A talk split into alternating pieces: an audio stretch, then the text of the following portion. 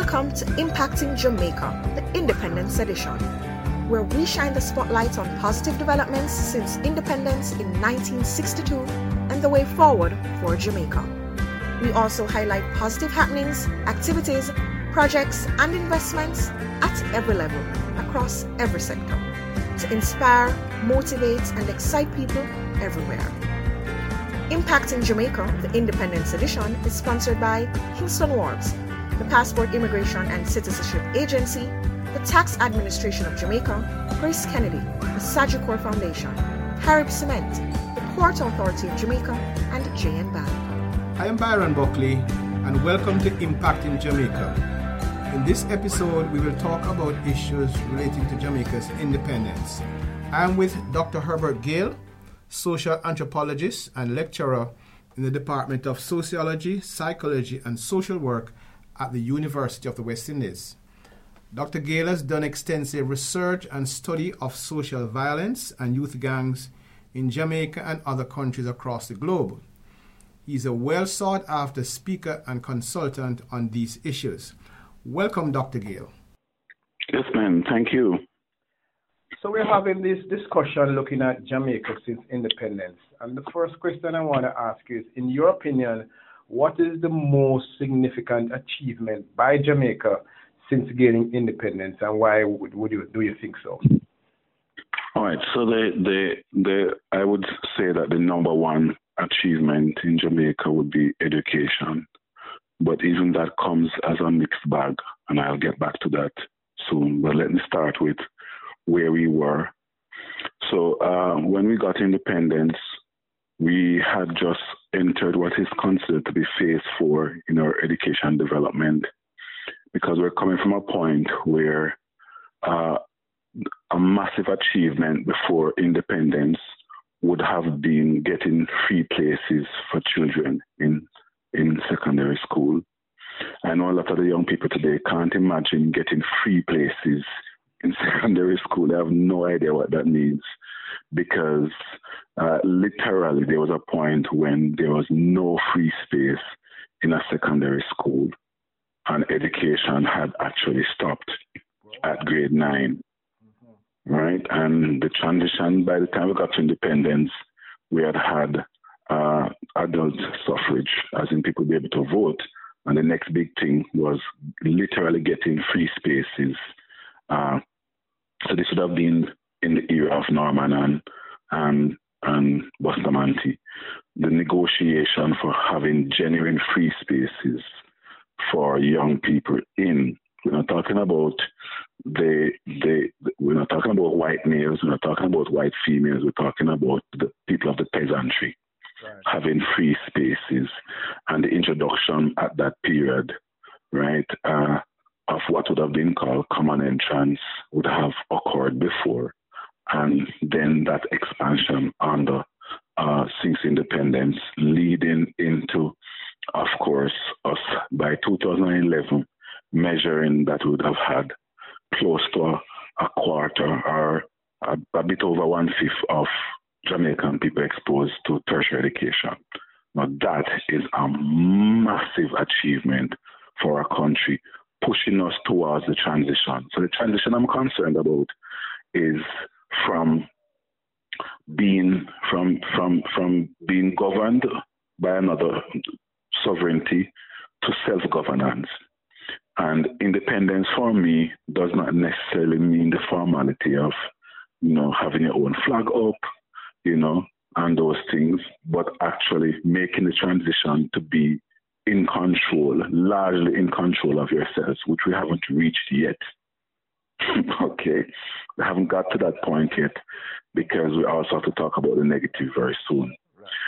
But right, but the other area, uh, so so the, the the, the mixed part of our educational achievement is that by the time we got to 2011, when there was a big assessment of education achievement across the region, we found that females females who had started out uh, in the first set of assessment in the just a few years after independence, who were occup- occupying 64% 64, 64 to every 100 males in tertiary education.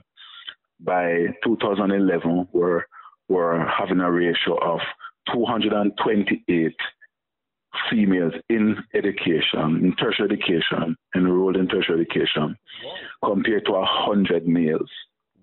And that explosion, which would have started uh, with the promotion of the changes under the Roots program, rely onto ourselves to success, which would have been Michael Manley's program, mm-hmm. uh, fostered by by the, the feminist movement internationally. Nobody calculated that in all of this, that black men were not in a position of advantage in the very first place. And therefore, either they needed a movement for themselves or they needed to have been a rhetoric or some program from government or NGOs or independent international development partners we call IDP to push both groups forward. And now a word from our sponsors. The land the people, the culture. We are a proud nation, and everything we own is carried with pride. Whether returning from a trip or doing your daily business here at home, use your passport. It is your Jamaican right. Get yours and carry it with pride. Welcome back. So, Doc, just so our listeners can be clear, so you are saying there's actually a flip side to the to the to the great advantage of a woman becoming edu- educated. There's a there's a downside to it. I would not call it a downside. Uh, in fact, that would be unfair. Uh, for us to understand what's happening, we'd have to go back to looking at in, in about 90 seconds where the education is coming from. And even though I glossed over it, let me take you through it. So we started education with Wolmer's, uh, secondary education with Wolmer's boys, right? Mm-hmm. And uh, Wolmer's boys would have been followed by Mannings and JC and, and so forth. All of those would have been in the what is called the slavery epoch. And all of those were built for white boys only. Remember that Mannings became co-ed 100 and odd years later. Yeah. People need to remember that it was a boys' school. So all of those schools would have been built for white boys only, not white girls and no black people, right? Mm-hmm. And then the second epoch of education, right, what we call phase two, would have involved, uh, this would be the period where slavery is now abolished. It slave trade ended 1807, slavery ended 1834 and emancipation 1838. In that period, leading up to the Berlin Conference, that would be phase two. And in phase two, schools were now built for white girls. Okay?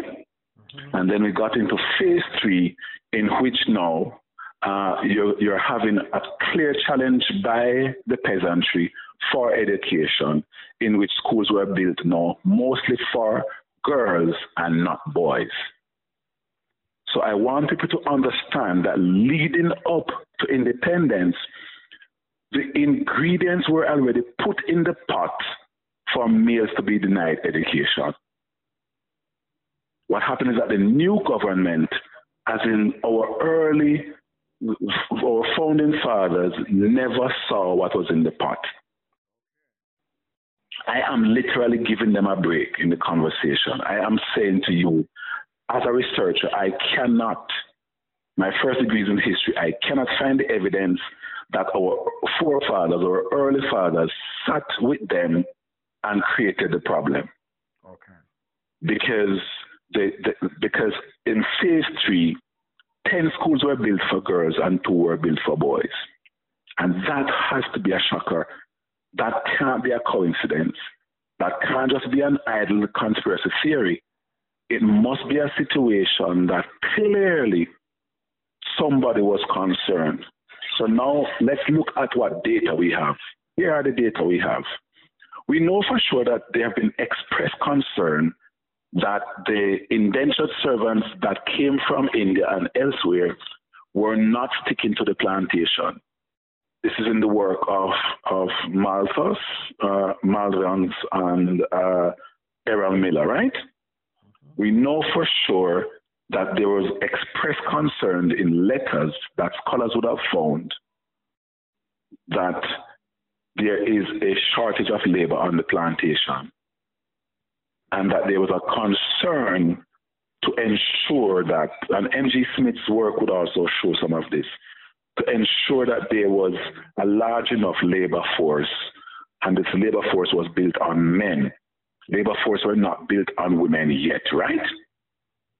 And therefore, it would make sense for the five churches that were building schools, we call them today traditional schools, right?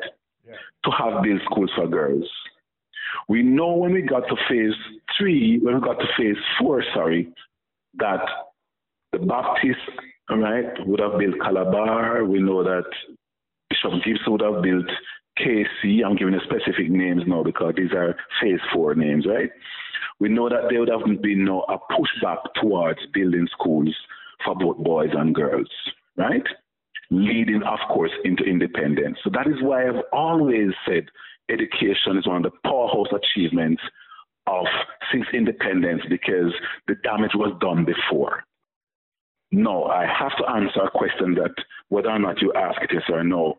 How is it then that girls did not surpass boys until 1980, right?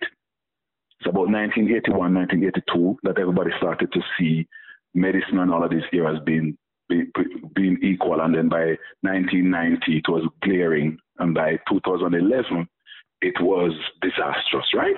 Right.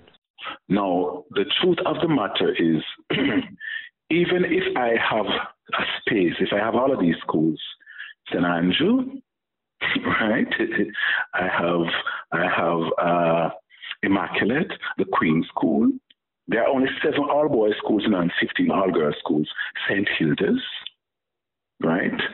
I can name it's a whole list of them, 15 of them. Even though these spaces exist, they are not necessarily for black girls. Okay? So in other words, if you notice when when when black people, right? And so sometimes when we talk, people think, and that is why I believe in in the in the data as they are and without prejudice.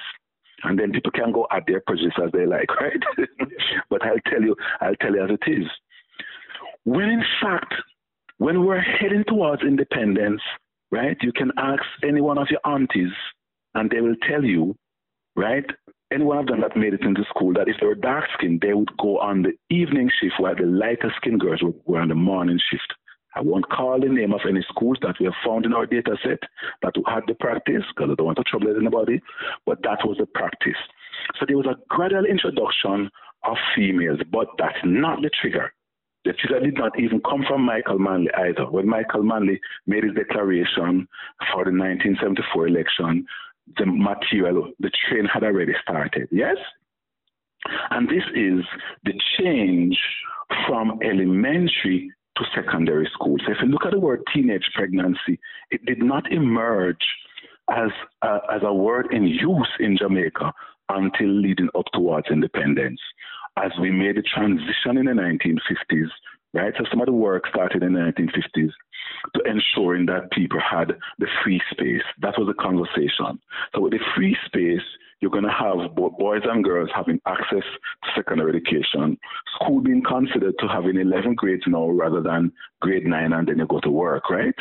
And if you get preg- and if the girl gets pregnant, then we're accustomed to it. But when the girls are now in school between grade 9 and 11, they're going to notice that they're pregnant, hence the teenage pregnancy syndrome. Then Michael Manley's government and, and, and, and the government and the JLP government afterwards leading into into Edward Seaga, right? Doc, don't lose me now because I'm waiting for you to tell me when the trigger started that pushed the ladies Yes, man. That's the po- that's the point I'm, I'm, I'm making it to you that it was a, a smooth flow. But those declarations, those declarations by Michael Manley under the Roots program, what was it again? Rely on ourselves to success, mm-hmm. right? That political his part of political history that made Jamaican people see, right? When Michael Manley declared that whether you're male or you're female, you are supposed to be in school. And then, of course, the group called the Family Planning Board, Bev Brown. Right. That piece of machinery, two is better than too many, created, in my estimation, the, the, the, not, not just the symbolic, but the registered and documented frame for change for women in terms of how women view their place. And that, of course, would have been pushed by the North very rapido because here was a country declaring an equal space for women or a space for women outside of the home. So if you look at that and track as I've had to do for my work at UWI uh, in the publication of Males and Tertiary Education, right, answering why men are not at UWI some years ago. By by tracking that, you would have seen that by the next generation, they'd have been in the 80s. So, so because because women could not just get that declaration and, and immediately go into into university, it would take some time. So when you track it, it's the 15 year bar, which is what is considered to be half of a generation, meaning that by that time you'd have had children, you are going to see a perfect correlation of women exploding into universities. But the shortcoming, here's the shortcoming.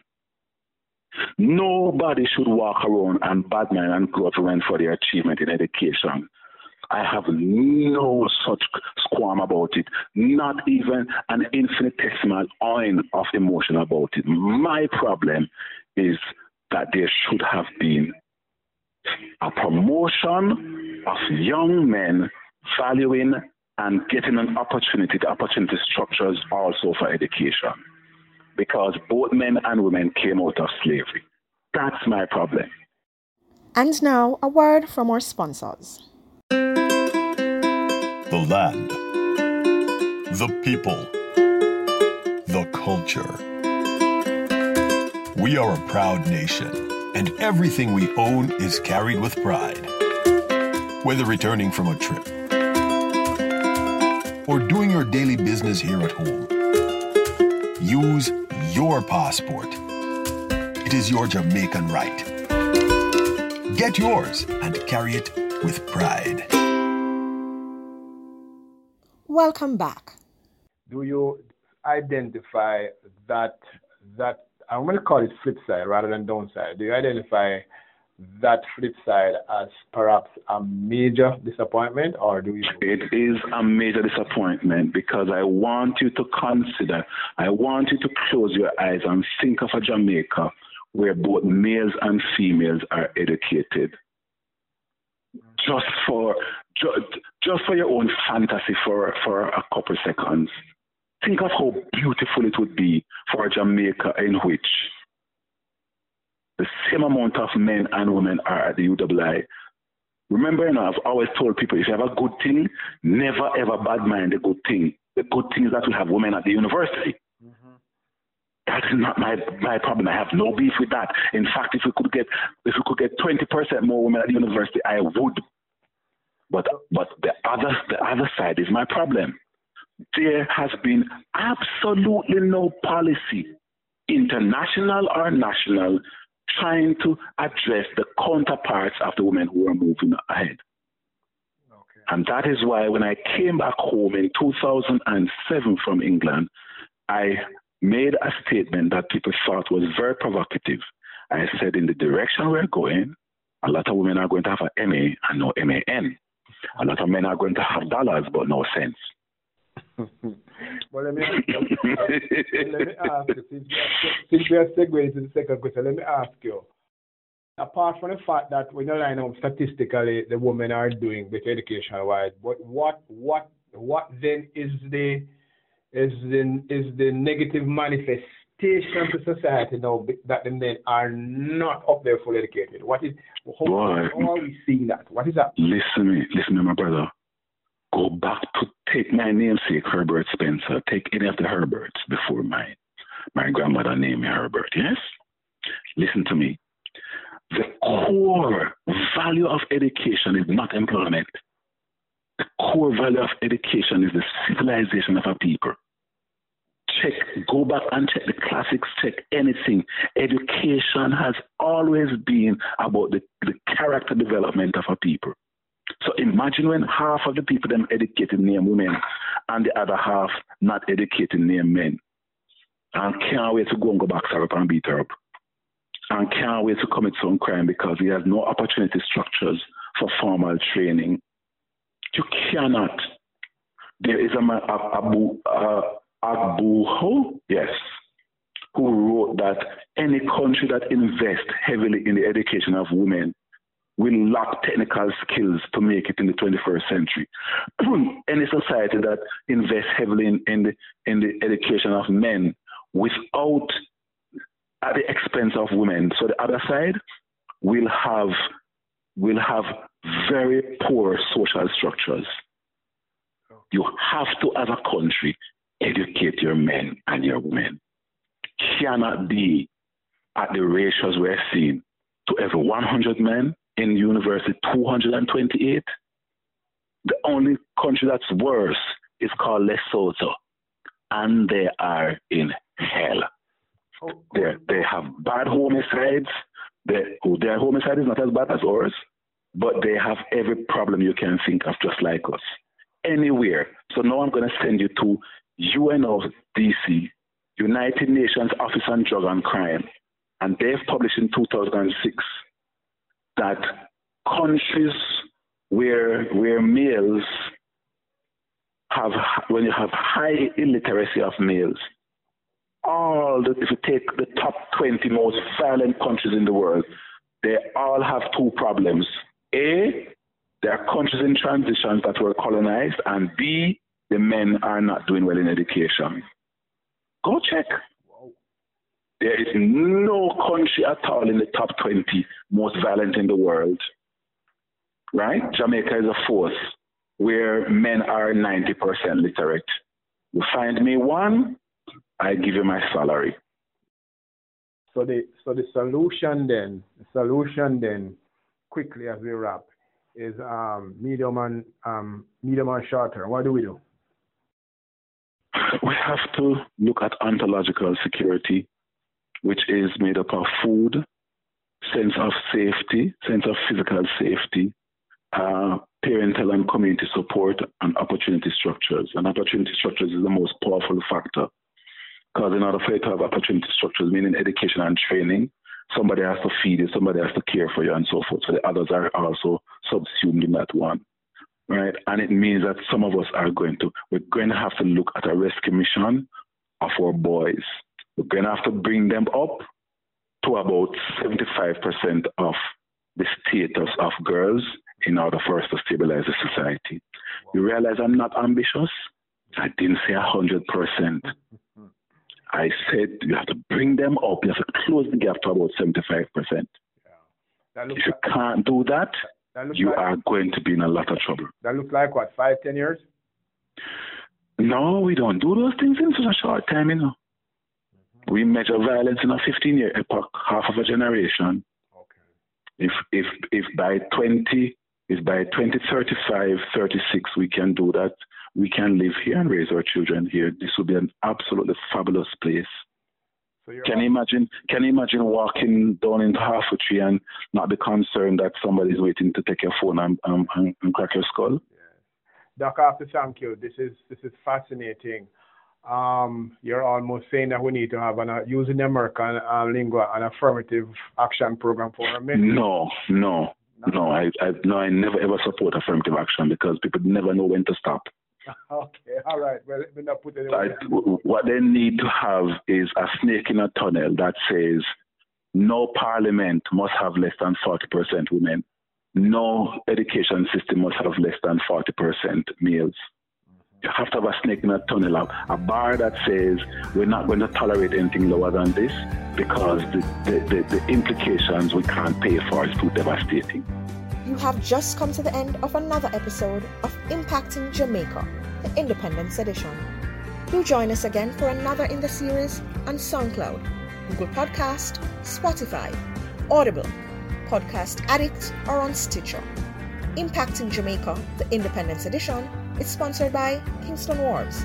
the Passport Immigration and Citizenship Agency, the Tax Administration of Jamaica, Grace Kennedy, the Sagicor Foundation, Carib Cement, the Port Authority of Jamaica, and the JN Bank. You can also visit us at impactingjamaica.com and at jamaica-gleaner.com.